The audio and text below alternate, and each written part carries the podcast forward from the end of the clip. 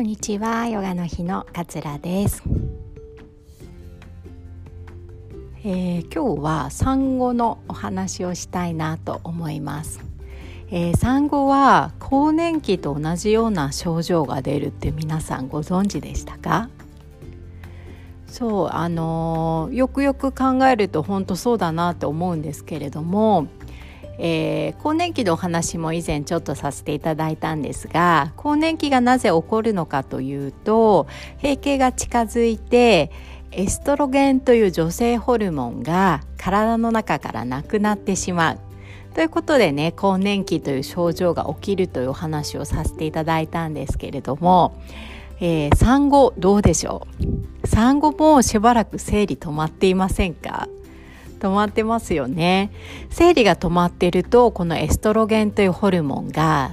えー、作られないんですね体の中で。なので産後ちょっとお肌がカサカサするなとかあと抜け毛結構気になりますよね。なんかこんなに抜けちゃってハゲちゃわないと思うぐらい私も心配しましたがこの抜け毛これもね女性ホルモンのエストロゲンが体になくなってしまっているから起こる現象なんですね。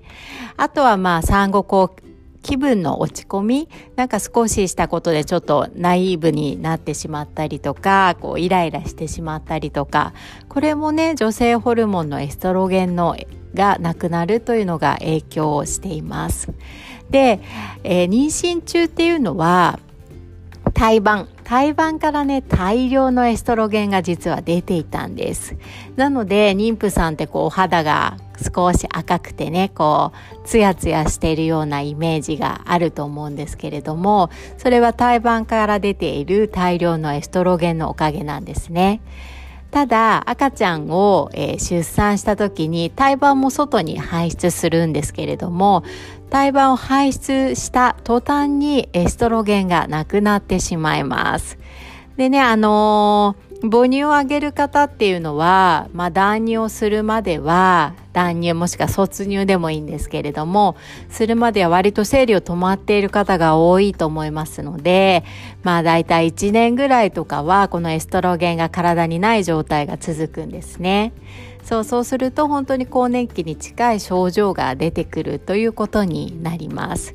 なのでちょっとねこう気持ちがナイーブになるなとかこう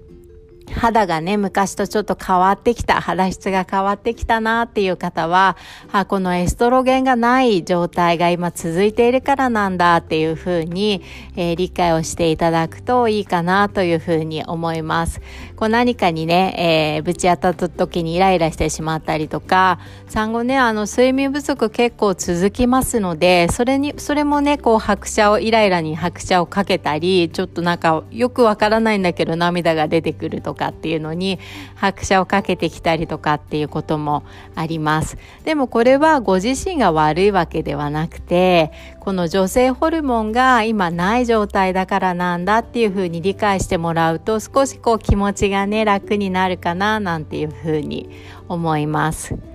えー、この女性ホルモンエストロゲンっていうのは生理が来るまでねあの復活しないんですけれどもえー、このエストロゲンに似た作用をしてくれるというのが大豆イソフラボンという成分なんですね。皆さん多分聞いたことありますよね。こうホルモンに女性ホルモンに大豆がいいみたいなのってよくテレビとかでもやってると思うんですけれども。なのでね産後は是非積極的に例えば豆乳とか、えー、納豆とかでもいいです。あのヨーグルトとかでもいいと思うんですけれども是非ねこう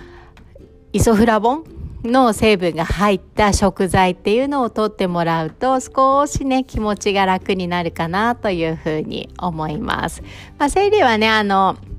必ず戻ってきますのでその間ねあの少し念頭に置いて大豆製品を取ろうっていうふうに、えー、考えてもらうといいのかなというふうに思います。あとはねこうあの、エストロゲンっていうのが骨も強くする成分が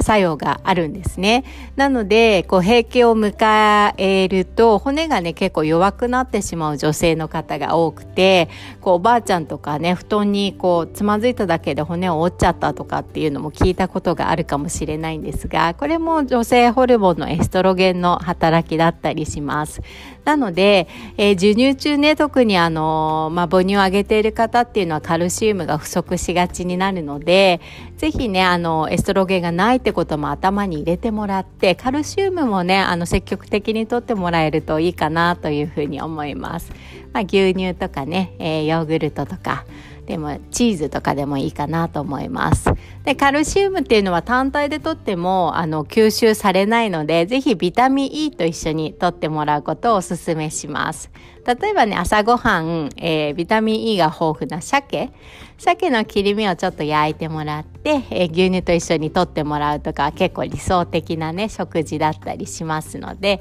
ぜひそんなこともこう考えてもらえるといいかなというふうに思います。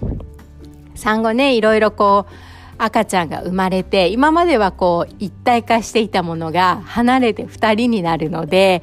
こう思い通りにいかないこととかね睡眠不足が続いたりこう体型がなかなか戻らないことに焦りを感じたりとかいろいろねあると思うんですけれども一つこの女性ホルモンの仕業なんだなんていうふうに思ってもらうとちょっとだけ気持ちが楽になるかななんていうふうに思います。あとはね是非周りの人頼ってください。私も結構産後は自分でやるんだみたいな意志がすごい強くてこう苦しくなってしまった時期もあったんですけれども一人でね頑張る必要全然ないんです。是非ね周りのまあ、おばあちゃんおじいちゃんがいる方は頼ってもらったり旦那さんにもう無理にでもね仕事を一つ与える ゴミ捨ててくださいとか、えー、洗濯物を干すのあなたの仕事にしてくださいみたいな形で、えー、分担をしてもらって少しでもね睡眠不足が和らぐようなえー、ようにね、あの、してもらえると、ちょっと気持ちも楽になると思うので、ぜひね、あの、身近な人を使っていきましょう。えー、今日はちょっとね女性ホルモンのお話についてさせていただきました、えー、産後のね体型戻しは私がやっているヨガの日でも積極的にね、えー、やってプログラムをやっていますのでぜひ気になる方は検索をしてみてください、えでは今日はこの辺でお別れしたいと思います。今日も聞いてくださってありがとうございました。さようなら。